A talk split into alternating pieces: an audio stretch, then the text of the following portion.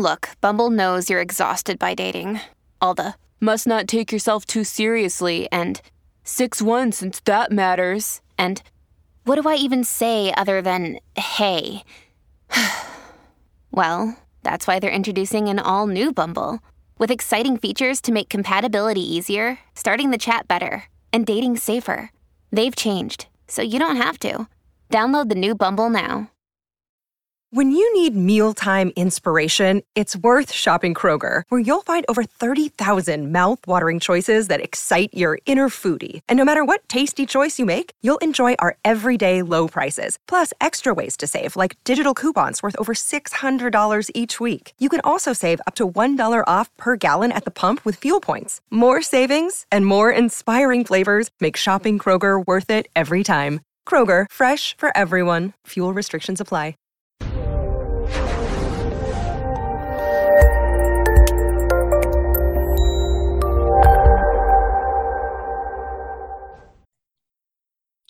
This episode was pre recorded as part of a live continuing education webinar. On demand CEUs are still available for this presentation through all CEUs. Register at allceus.com slash counselor toolbox. I have some great news for all of our loyal listeners in Australia. All CEUs now has a site based in Sydney. It is australia.allceus.com. It has all the content from our US site, but pages load in less than a second, so you don't have to endure that long overseas lag. We are also in the process of getting all of our courses ACA approved. Try out a course for free at australia.allceus.com slash free. I'd like to welcome you to today's presentation. I'm Dr. Dawn-Elise Snipes, and we're going to be talking about trauma, grief, and personality disordered symptoms.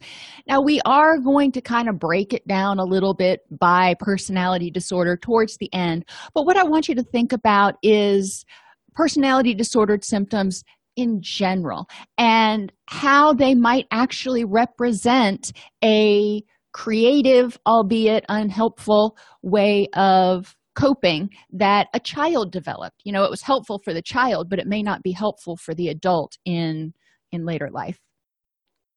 We'll explore the similarities between grief traumatic reactions and personality disordered symptoms. We'll explore the possible etiology of symptoms. I already gave you a hint there. And we'll try to start encouraging people to change the language from why is this person doing this? to how does this make sense? What happened to this person that would have prompted the development of this behavior? As we go through this presentation continually ask yourself how could this behavior be an adaptive reaction?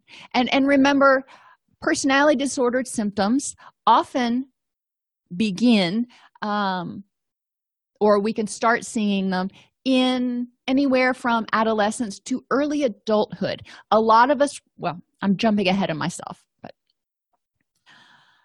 persistent complex bereavement disorder is actually listed as a condition for further study in the dsm-5 it's page 789 through 792 and it talks about bereavement that really doesn't get resolved. And we started touching on this a little bit on Tuesday when we were talking about the grief and trauma associated with the loss or lack of a primary attachment figure. We're all hopefully familiar with the symptoms of PTSD, so we're going to look at those a little bit in depth. And then personality disorders. Like I said, I wanted you to think of them sort of globally at first. They are pervasive, long standing ways of being. It's not just at work, it's not just with friends, but these behaviors permeate people's lives. Their ways of perceiving and interpreting the self, others, and events is affected and, and impacted by their behaviors. They have a varying range, intensity, and appropriateness of emotional response. They have challenges in interpersonal functioning, especially as it regards empathy, trust, and sometimes just simply the desire for relationships. Sometimes the person, as in dependent personality disorder, really wants a relationship, and other times, as in avoidant, they're no, that's, that's just more than they can wrap their head around and generally we'll see a some difficulty in impulse control So let's look at some of the symptoms again in general as we're talking. On the left side of my screen, I hope it's the left side of your screen, you'll see the symptoms of trauma and grief. Now, the ones that are specific to grief are not italicized. The ones that are common to trauma and grief are italicized. And guess what? You're going to notice that pretty much everything in the left hand column is italicized. When somebody is grieving, when they experience a loss, whether it's a complicated grief or simple grief, it is or can be traumatic. And if the person is experiencing traumatic grief, they're going to have shock, denial, disbelief about what's going on. This is very true. Now, this is one category or one symptom that you don't really see a lot in personality disorders because it doesn't come from out of the blue. It's not representative necessarily of a loss that we can really identify clearly. There's guilt, shame, and self blame involved in trauma and grief. A lot of times when there's a loss, there can be some of this coming up. It doesn't have to happen, you know, just like any disorder in the DSM, you have 12 characteristics and you only need four in order to meet diagnostic criteria. But in a lot of people, we do see some guilt, shame, and self and or self-blame. Interestingly, here's our first parallel. In personality disorders, a lot of times we can see guilt, shame, and self-blame. Let's think about that. You know, how could or why would somebody develop guilt, shame, and self blame as a result of trauma and grief? And how would it continue to be functional as a reactive method, if you will, in adulthood? How is it that this may have developed from trauma and grief and the person may still be holding on to it? Uh, and, and sometimes it's just that simple. It's not some convoluted reaction they experienced a significant trauma in their childhood. They have significant guilt shame self-blame and they've held on to that. They haven't worked through that so they're still holding on to that stuff which ends up resulting in some of the behaviors that we really focus on in personality disorders. In trauma and grief people feel sad or hopeless. All righty. Again, you look over here at personality disorders, sadness and hopelessness. Now, how many of you have worked with people with personality disorders who have, in for the most part, there's always those exceptions, for the most part, who have no history of trauma? My experience has been, and I'll watch the chat room, uh, my experience has been that people who display personality disordered symptoms, whether they meet the criteria for a personality disorder or not, and we're going to talk about that in a few minutes, um, often experienced pretty significant trauma of some sort in their early early formative years. And remember it can be we need to see these symptoms in potentially childhood but adolescence or early adulthood so all the way through college we're really looking at the is the time that a personality disorder can actually manifest itself. Feeling disconnected and numb. We expect to see that in trauma and grief. Feeling disconnected and numb. Think about antisocial personality disorder. Think about some of the other personality disorders where the person just is not feeling empathy. They're feeling totally disconnected from other people on a meaningful level. Um, some of your uh, category a personality disorders are going to be in there. And yes there is a high comorbidity of personality disorders with substance use. And i will point out that again my experience over two decades of working in co-occurring disorders not to say that it is true all the time. But a lot of people who have substance use disorders do have a trauma history. And as they become get to the point where they're embracing recovery, as they get healthier, get through that post acute withdrawal syndrome, which lasts about a year, sometimes more, once they get past that, a lot of times, not all the time, but a lot of times, I've seen some of these personality disorder symptoms remit, which is one of the reasons why you want to really make sure not to give a PD diagnosis until you rule out the other stuff. And it even says in the DSM 5 you want to rule out other mental health conditions or behaviors being the direct result of substance use. So you want to make sure that you rule that out before you diagnose somebody with a personality disorder. My premise here, I don't want to use the word argument, is that we really also need to rule out trauma and grief. If we resolve the trauma and grief issues, will the PD symptoms remit?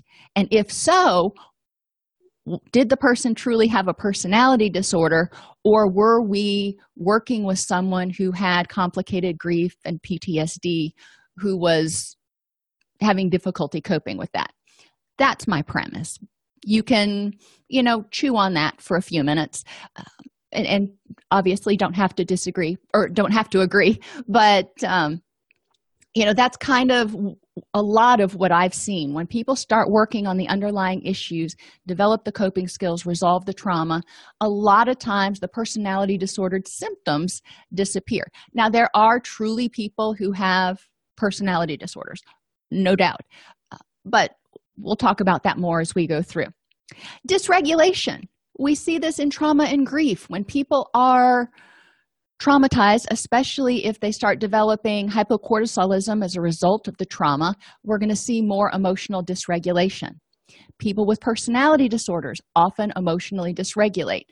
If you haven't been here for that dysregulation discussion before, it's going from, you know, 0 to 90 miles an hour in 1.2 seconds.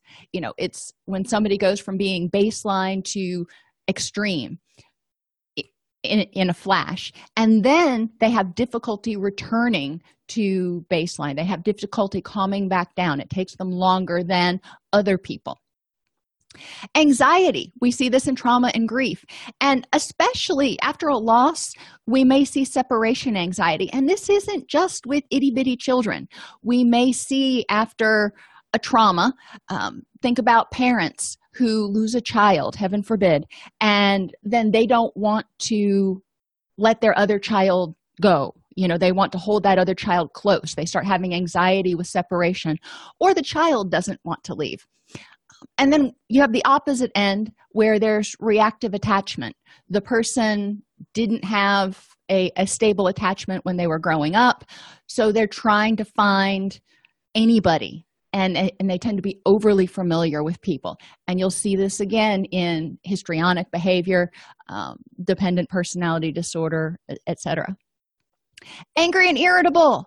Yeah. Well part of the phases of grief denial anger bargaining depression and acceptance so we expect anger we expect irritability because your world kind of gets turned upside down when there's a trauma of some sort when there's a loss and um, that activates our HPA axis, our fight or flight response. And guess what? Fight equates to anger, basically, and fight flight equates to fear, basically. So it makes sense that when people are undergoing traumatic grief, that they will experience some anger and some irritability and some emotional lability. That totally makes sense people with personality disorders we see this a lot too now you can chalk that up to dysregulation if you want to but a lot of times if the person with the personality disordered symptoms feels like they're out of control you will see a lot more anger and irritability. Think borderline think histrionic think um, antisocial. There are a lot of characteristics there. Okay both of them we see depression. Makes sense and interestingly in both of them we also see loneliness. We see loneliness in people who've experienced a trauma or grief. Sometimes they feel isolated like nobody else would understand what they're going through. Sometimes they feel lonely because they lost someone. There's a lot of reasons for loneliness. That as clinicians, we see that, we see trauma, we see grief, we're like, oh, yeah, that makes perfect sense. When we see loneliness and personality disorders, we typically don't think about it as being potentially related. But think about the person who experiences, they, they have a very unstable sense of self. They have a need for constant validation. They may feel like they are not good enough then you're going to may see more loneliness more social anxiety cognitively in personality disorders sometimes you see grandiosity which is not something you typically see when somebody is grieving. So that's one of those that's kind of off the beaten path. But i threw it in there because it is co- a common enough symptom. The rest of them uh, confusion and difficulty concentrating. Well we expect that in traumatic grief. Confusion and difficulty concentrating in personality disorders, though? Well, let's think about it. When the person with borderline personality disorder feels like they've been rejected, they may get angry, they may get stressed out. The person with dependent personality disorder, if they feel rejected or they don't have somebody that is helping them, telling them what to do, they may get very stressed out. Well, that stress, we know when people are stressed, they're going to have especially extremely stressed they're going to have confusion and difficulty concentrating so that makes sense. If the person's with the personality disordered symptoms are their life is not as they want it and they don't feel like they've got total control then or they don't feel like they're getting their needs met which a lot of times they don't then they may experience a lot of stress which leads to difficulty concentrating short attention span. They make sense so asking yourself when we're talking to this person and maybe they came in with a diagnosis of xyz personality disorder and concurrent substance abuse and may, maybe major depressive disorder. Okay well grief's not anywhere in there. Grief's not actually a diagnosis. So we might overlook it. And I'm challenging you whenever you're working with somebody with a personality disorder diagnosis or who evidences personality disordered symptoms to really look for that grief. Now, they may not be ready to address that grief or see the connection, but it's important for us to start being a little bit aware. Difficulty making decisions. Well, that's true for anybody who's under a lot of stress, whether you're under whether you've experienced a trauma whether you're grieving or whether you're stressed because you still haven't coped with the trauma and grief from your past and you're feeling really out of sorts. Inability in trauma and grief inability to find meaning in the events of life and life itself. Okay well again another common one we see in grief not surprising doesn't really need an explanation but what about in personality disorders? How might this manifest itself in personality disorders if people are having difficulty finding meaning in life what types of things what types of behaviors might they engage in that we deem quote disordered? Sometimes it's the antisocial type behavior where you know that the person doesn't care about anybody else or portrays that they don't care about anybody else. They have difficulty with empathy and they just want what they want when they want it. And it's not about meaning in life. It's about the next rush. Sometimes. Physical. And in both trauma and grief and personality disorders the physical effects are often secondary to stress and anxiety. In trauma and grief, it's caused because of the trauma, because your world got turned upside down, because of the loss you're experiencing. In personality disorders, it can be caused because you haven't dealt with the traumas and you're still topsy turvy, not feeling safe, that amygdala is firing, your HPA axis is elevated. And or it could be because you don't feel safe or you don't feel like you're getting your needs met and a lot of that lack of a sense of safety and a lack of a sense of getting needs met can often be traced back to guess what? Trauma. Fatigue. It's exhausting. It's exhausting to be stressed out all the time. Now people with personality disorders aren't often startled easily but we do see hypervigilance. We do see hypervigilance for example in the person with borderline personality symptoms who is constantly on guard looking for somebody to slight them. People with paranoid personality disorder they tend to be more hypervigilant watching for signs of somebody betraying them or going against them racing heartbeat aches and pains muscle tension appetite disturbances. All these are really common with stress with anxiety with grief with trauma. And we realize that there are a lot of people we're realizing more and more now that there are a lot of people who've experienced trauma. Gastrointestinal disturbances and compromised immune response and increased illness. We know that when we're under stress that we tend to get sick more easily. And there's a lot of co-occurring physiological stuff interestingly that co- uh, co-occurs with personality disorders. Socially sometimes you'll see isolation detachment withdrawal avoidance in after somebody experiences a trauma you know they just they don't trust the world. They don't want to be around it. It's too scary. Or they don't want to be hurt again because that was just too painful so they're just going to wall themselves off and withdraw. Makes sense. We also see these same behaviors in personality disorders. So again i ask you to challenge yourself and say why would a person develop these behaviors? What may have happened to them prior to now that prompted the development of these behaviors as a protective mechanism. We don't do things that don't have a benefit. So at some point in this person's life isolation detachment avoidance withdrawal those behaviors were functional. Those behaviors were protective in some sort of way. So what happened to them that may have made this happen? And on tuesday we were talking about that primary attachment relationship and in that primary attachment relationship you know 0 to 18 months obviously the child is generally not verbal until the very end of that period. But if there is not a primary attachment relationship or if it gets disrupted especially before the age of six a lot of times children don't learn how to emotionally regulate. They don't learn how to interact with others. They may not trust especially if that attachment figure disappeared for some reason. They died they got um, went to jail whatever it was. And so they may not be willing to connect with somebody again because the pain was too strong.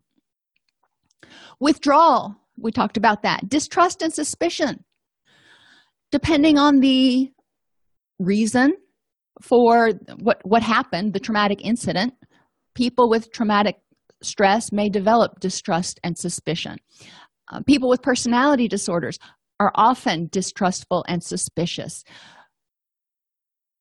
Because a lot of times the mainstream world doesn't fit the way they want it to be and they are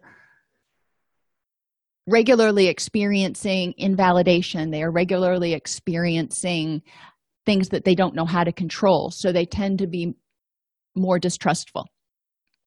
Self-absorption is really not that uncommon in trauma and grief when somebody is just so overcome with their current grieving state or their current trauma that they can't focus on other people. It's, it's all about them at the moment. In trauma and grief that usually lasts until the trauma is resolved. But what happens if the trauma doesn't resolve? And sometimes you know you know i'll give you give you that one that when people go through a period and they need to be taken care of for some reason. Maybe they experience a traumatic reaction. Some of those self self-absorption behaviors may be rewarded or reinforced so they may become stronger. So trauma is not the only reason for developing self-absorption but it is potentially one of them. Searching is not uncommon in trauma and grief. We search for the person. We search for answers. We search. In personality disorders you do see some searching especially in your cluster b sort of personalities. Insecurity is common in both as is a distorted self-image. After people undergo a trauma their world has been turned upside down. And if they are or a loss not just a trauma by definition if you will uh, most losses involve trauma. And most trauma involves losses. The loss of a sense of safety the loss of hope the loss of faith whatever. And and sometimes the loss of more tangible things. So they go hand in hand. But after that trauma the person has to regroup and figure out okay who am i who am i now after this trauma has occurred after this loss has occurred and trying to try to figure that out Gunnar points out that it seems uh, CBT could be effective to reduce many symptoms and maladaptive behaviors of personality disorders or personality disordered symptoms, but is is it effective to reduce the personality disorder itself? Again, that depends on in large part on what's causing it. You know is it an underlying trauma issue? We may have to resolve the trauma issues. Is it you know a cognitive issue? What happened that is prompting the person or that prompted the person to develop those behaviors. And obviously, Marsha Linehan had wild success with dialectical behavior therapy. So, there is a lot that can be done to help people learn how to address a lot of these behaviors.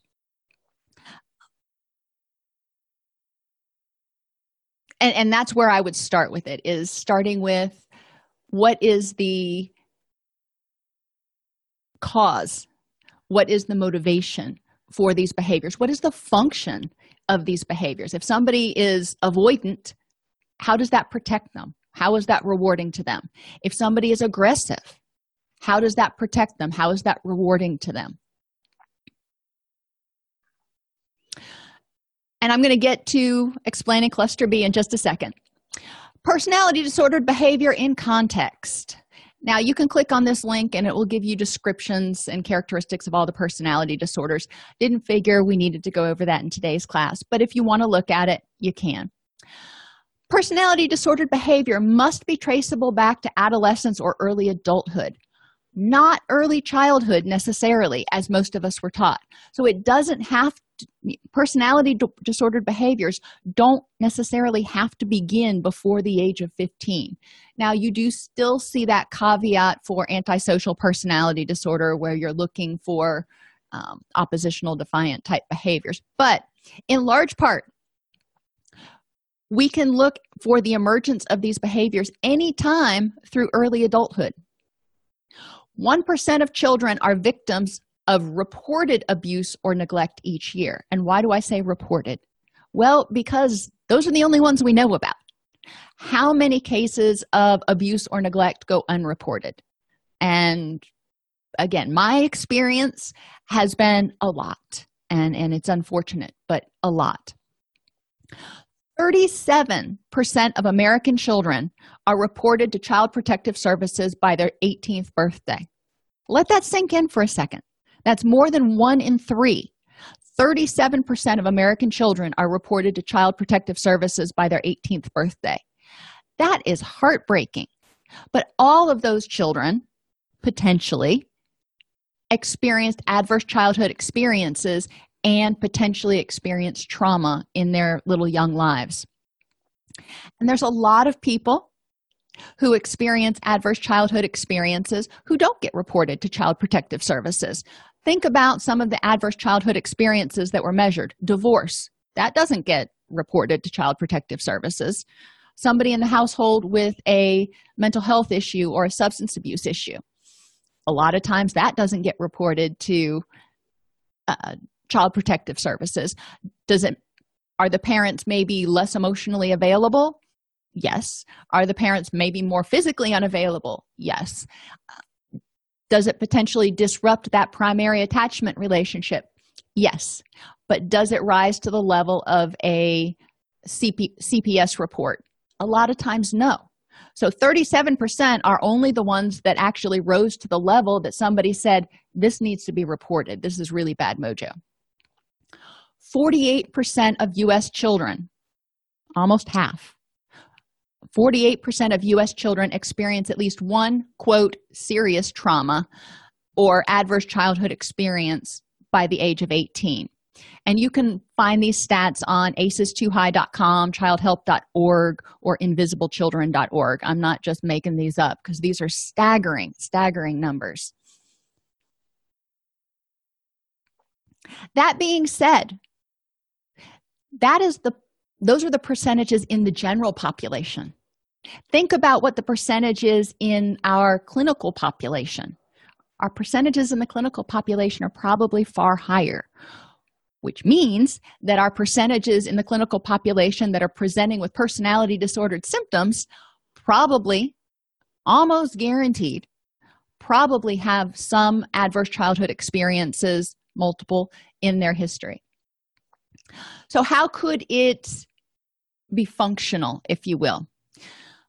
Cluster a is your odd and eccentric category of personality disorders. Paranoid personality disorder. The person is suspicious holds grudges and tends to be jealous.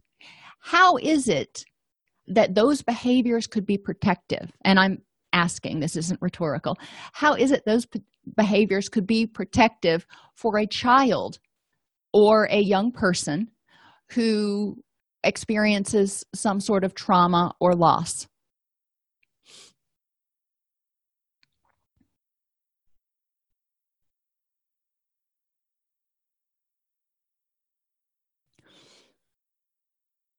Exactly. I would agree. It protects them from danger.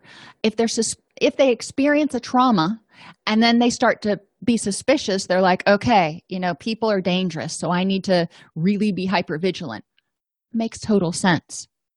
If especially you know after a trauma sometimes that suspiciousness can get overgeneralized and people start to feel like others are the majority of other people are malevolent which can increase suspiciousness. They hold grudges to keep from getting hurt again and sometimes jealousy can become prominent because they're afraid that the one person they trust is going to leave them. So they may be extraordinarily jealous. Schizoid personality disorder. And obviously all of them aren't up here. I'm just hitting the ones that seem to most relate to trauma.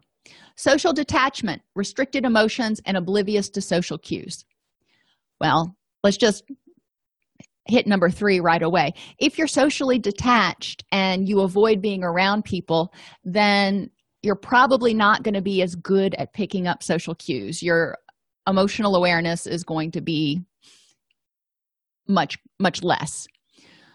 Why would somebody want to be socially detached?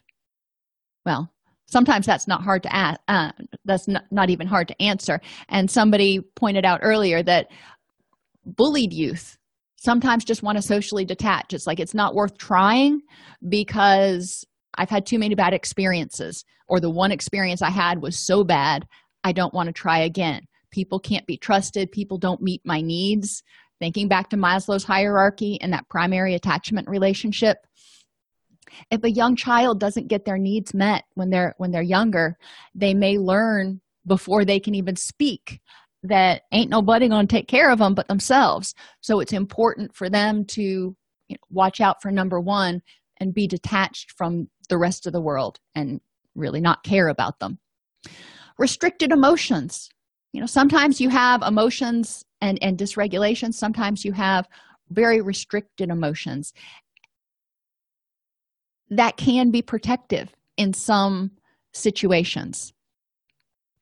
It is important to look at why is this person unable or unwilling to feel their emotions.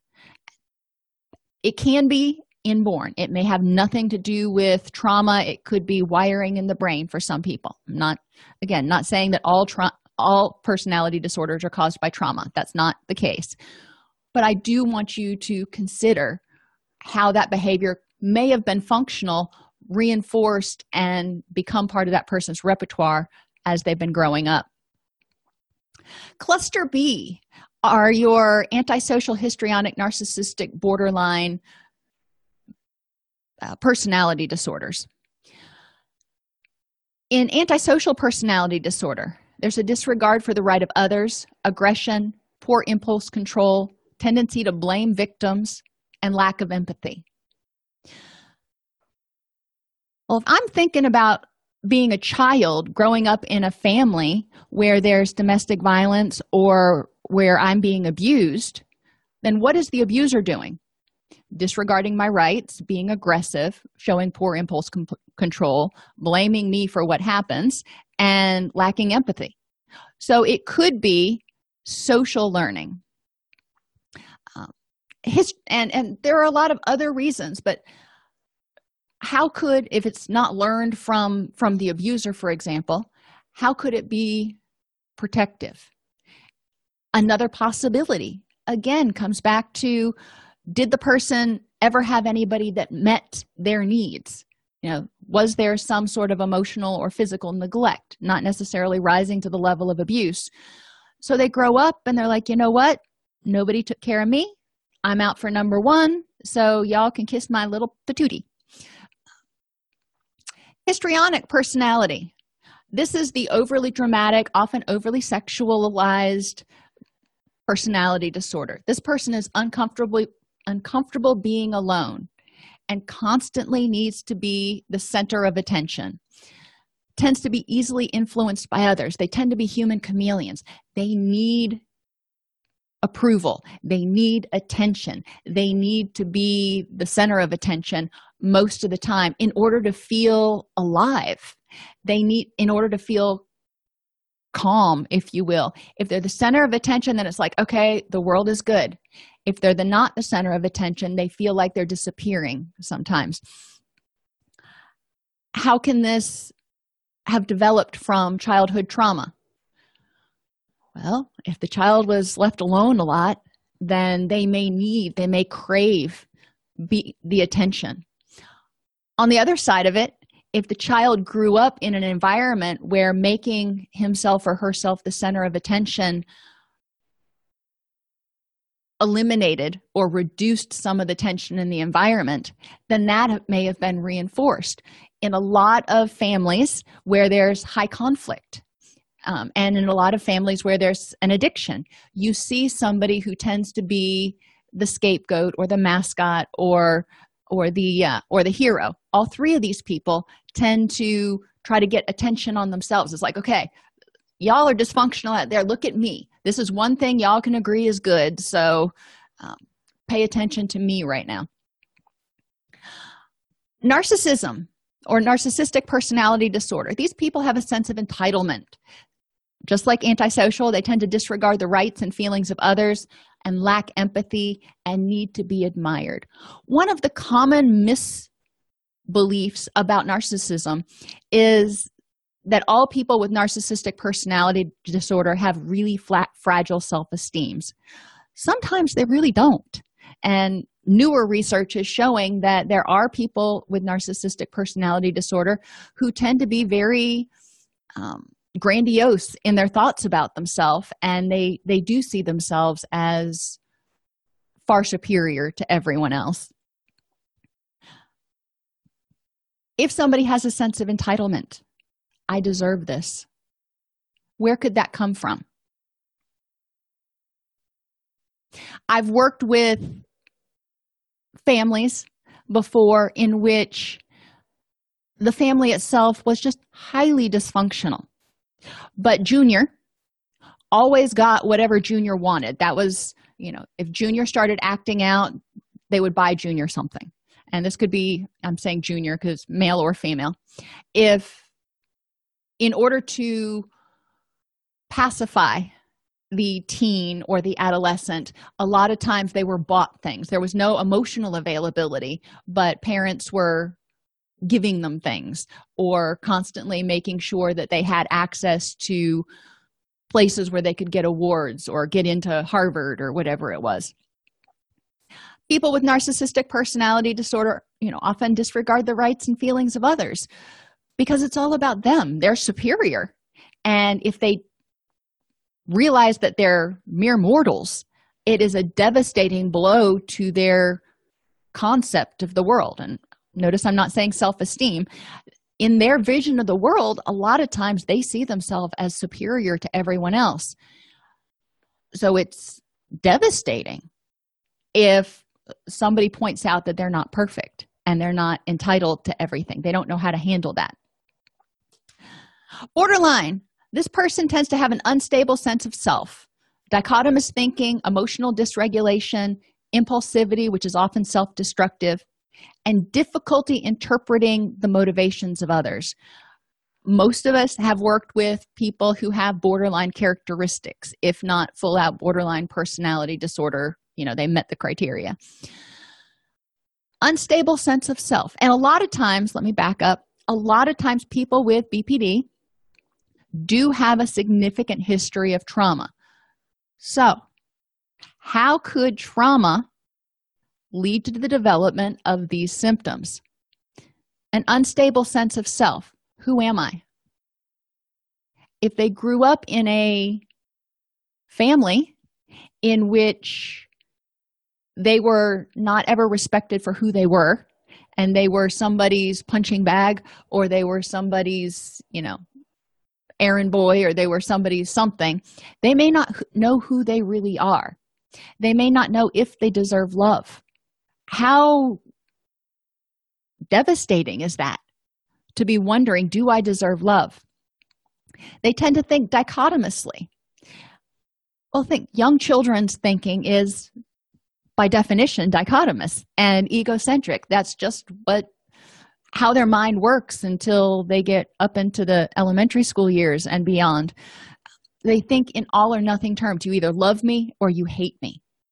So when somebody approaches a person with borderline characteristics and is critical in any way instead of seeing it as okay you're critical of my cooking or you're critical of the way i did that project they see it as a total rejection of themselves. And that's that's devastating again because they they feel isolated and out of control which often leads to emotion dysre- emotional dysregulation. When they feel out of control they go from 0 to you know 95 just like that. They are they don't they're not upset. They go from being okay to being devastated or enraged. There are really colorful words you can use. And then they have difficulty winding back down which is why we often see some impulsive self-destructive behaviors. Because a lot of times not all the time but a lot of times they're trying to cope with the emotional turmoil caused by this sense of rejection. Oh rejection. So we're going back you know possibly to that initial primary attachment that never happened or you know it could be other traumas in life that happened where they experienced rejection or abandonment. And they didn't have enough coping skills or they never developed the coping skills to deal with this to deal with regulating their emotions. They were always in environments a lot of people with borderline personality disorder are naturally prone to emotional dysregulation. They tend to be your more um, high intensity children if you will. Unfortunately up until recently we didn't really realize that that was such a thing. So people who would emotionally dysregulate as children were regularly in environments that were invalidating telling them you're overreacting get over it straighten up whatever they were being told but not giving them any tools to do that. So they constantly felt rejection and uh, what's the word i'm looking for? Invalidation for how they were feeling and for who they were. Well we can see whether that would be traumatic for a child or an adolescent or even an adult. They develop their own skills without somebody to help them address dichotomous thinking to develop self-esteem and to develop distress tolerance and problem solving skills they're doing the best they can with the limited tools they have as you know children adolescents trying to deal with distress and rejection. And people with borderline personality disorder have difficulty interpreting the motivations of others when you grow up and as we've talked about before or when you are regularly exposed to situations that are traumatic a lot of times it will shape the way you perceive everything else. If your hpa axis is activated then you're going to be looking through a danger lens. If you're calm then you're going to be potentially looking through a you know contentment lens if you will.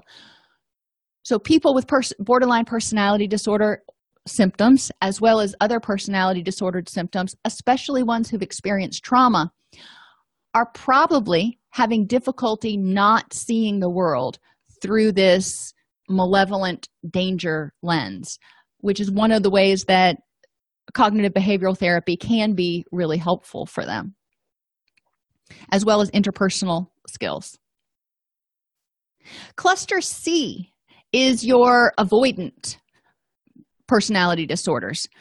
People who are avoidant or eh, have social disin social inhibition they don't want to be out around others. They just they feel inadequate and they're hypersensitive to criticism. Well that one you can totally see how that might manifest from a person who was in a domestically violent relationship in adolescence or who grew up in a household that was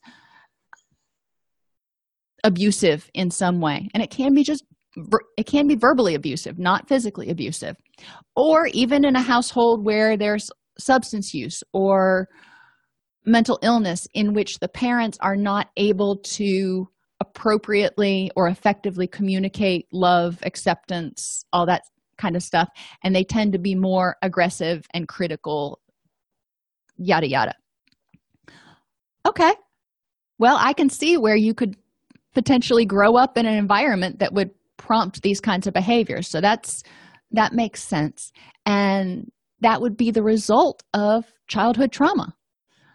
Dependent has a this person has a strong need to be taken care of by others so they tend to be very submissive you know it's like i will do whatever you want. You just tell me. You want the lights on? You want the lights off? Where do you you know you tell me where you want to go to dinner.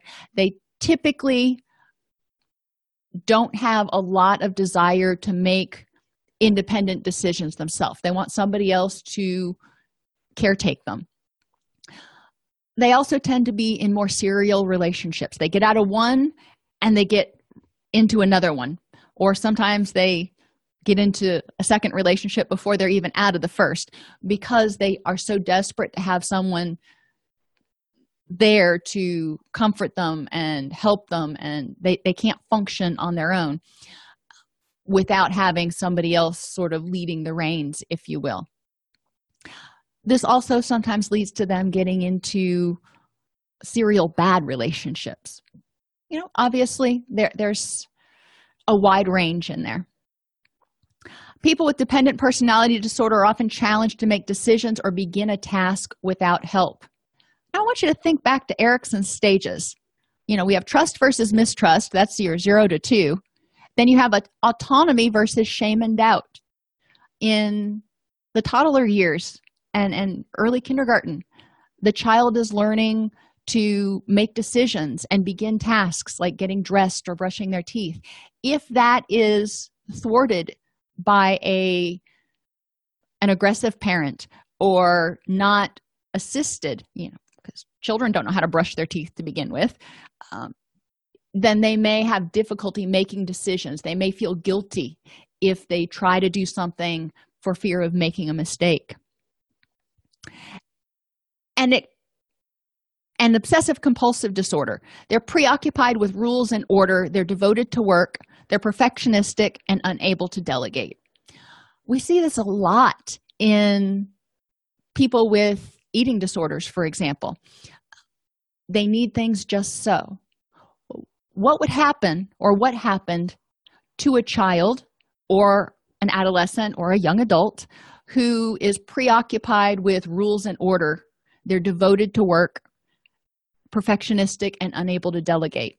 Well, that sounds to me like somebody who is trying to avoid getting in trouble, trying to avoid abuse, trying to acquire love that they may not be getting, and afraid to trust. That makes sense to me.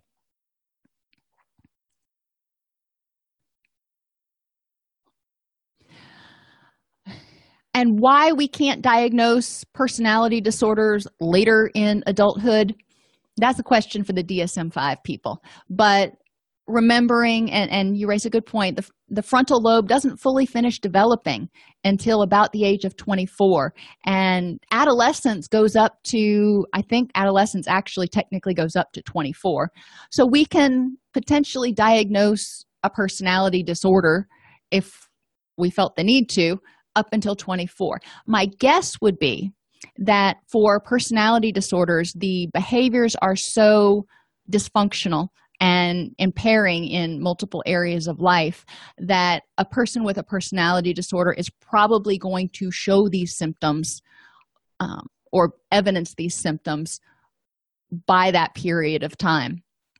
If they make it past that period of time then the behaviors are probably not nearly as pervasive but that would be we're nearing the end of this episode, but I wanted to take a minute and thank everyone who listens to Counselor Toolbox podcast. I truly, truly appreciate you. I would be grateful if you would please go into your podcast player and rate Counselor Toolbox. The more five star ratings we have, the higher we rank and the more people we can reach with these free resources. If you have comments or topic suggestions, please email us at support at allceus.com. That would be my guess. Grief and trauma symptoms overlap considerably, almost exclusively. Most of the symptoms of personality disorders can be seen as adaptive responses after a trauma which occurred in early adulthood or before. Again, I'm not saying that every person with a personality disorder or personality disordered symptoms has had a trauma. But looking at the statistics, chances are really pretty daggum good that they did. So we want to look before we start trying to fix the behavior, modify the behaviors in the present. We want to say, how is this behavior protective for this person? Or how was it behavior this behavior protective for this person at some point in their past? And how can we help them achieve that same goal? Achieve that sense of safety or whatever now with help healthier coping skills and tools Clinicians should evaluate for a history of trauma and or symptoms of reactive attachment disorder, disinhibited social engagement disorder in childhood. You know, just check for that. Not everybody is, you know, a lot of people are not going to have that, even if they do end up developing personality disorders later. But people who have reactive attachment disorder or disinhibited social engagement disorder are much more likely to go on to develop significant problems if it didn't get addressed early on. Before diagnosing someone with a personality disorder, it's essential to rule out other issues such as persistent complicated bereavement disorder, post traumatic stress disorder, and substance abuse, which, as I said earlier, and somebody else pointed out, that substance abuse often masks PTSD. A lot of times people are coping with trauma and unbelievable emotional distress, emotional dysregulation with substances. It is a way of coping, not a good way of coping, but it is a way that, that is, has helped them to survive to that point. The longer the behaviors have been used, the more generalized and pervasive they may, may become.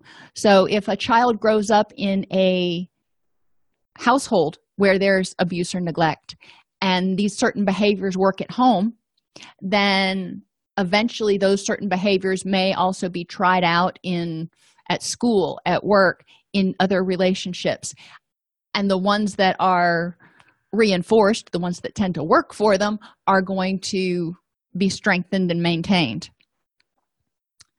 the longer somebody's hpa axis is activated the more cognitive interpersonal physical and behavioral symptoms that will develop so the longer they've got this distress going on, the more hypervigilant they may be, and the more compensatory behaviors like impulsivity and aggression and um, withdrawal potentially that we may see from people. So, are there questions?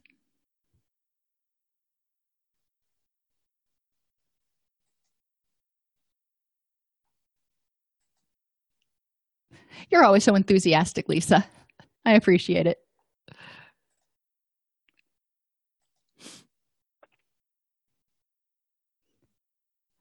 Alrighty, everybody, have an absolutely amazing weekend. And, you know, hopefully it warms up wherever you are. And I will see you on Tuesday. If this podcast helps you help your clients or yourself, please support us by purchasing your CEUs at allceus.com or getting your agency to sponsor an episode. A direct link to the on-demand CEUs for this podcast is at allceus.com slash podcast CEUs. That's allceus.com slash podcast CEUs. To sponsor an episode of Counselor Toolbox and reach over 50,000 clinicians per week, go to allceus.com slash sponsor. Thank you.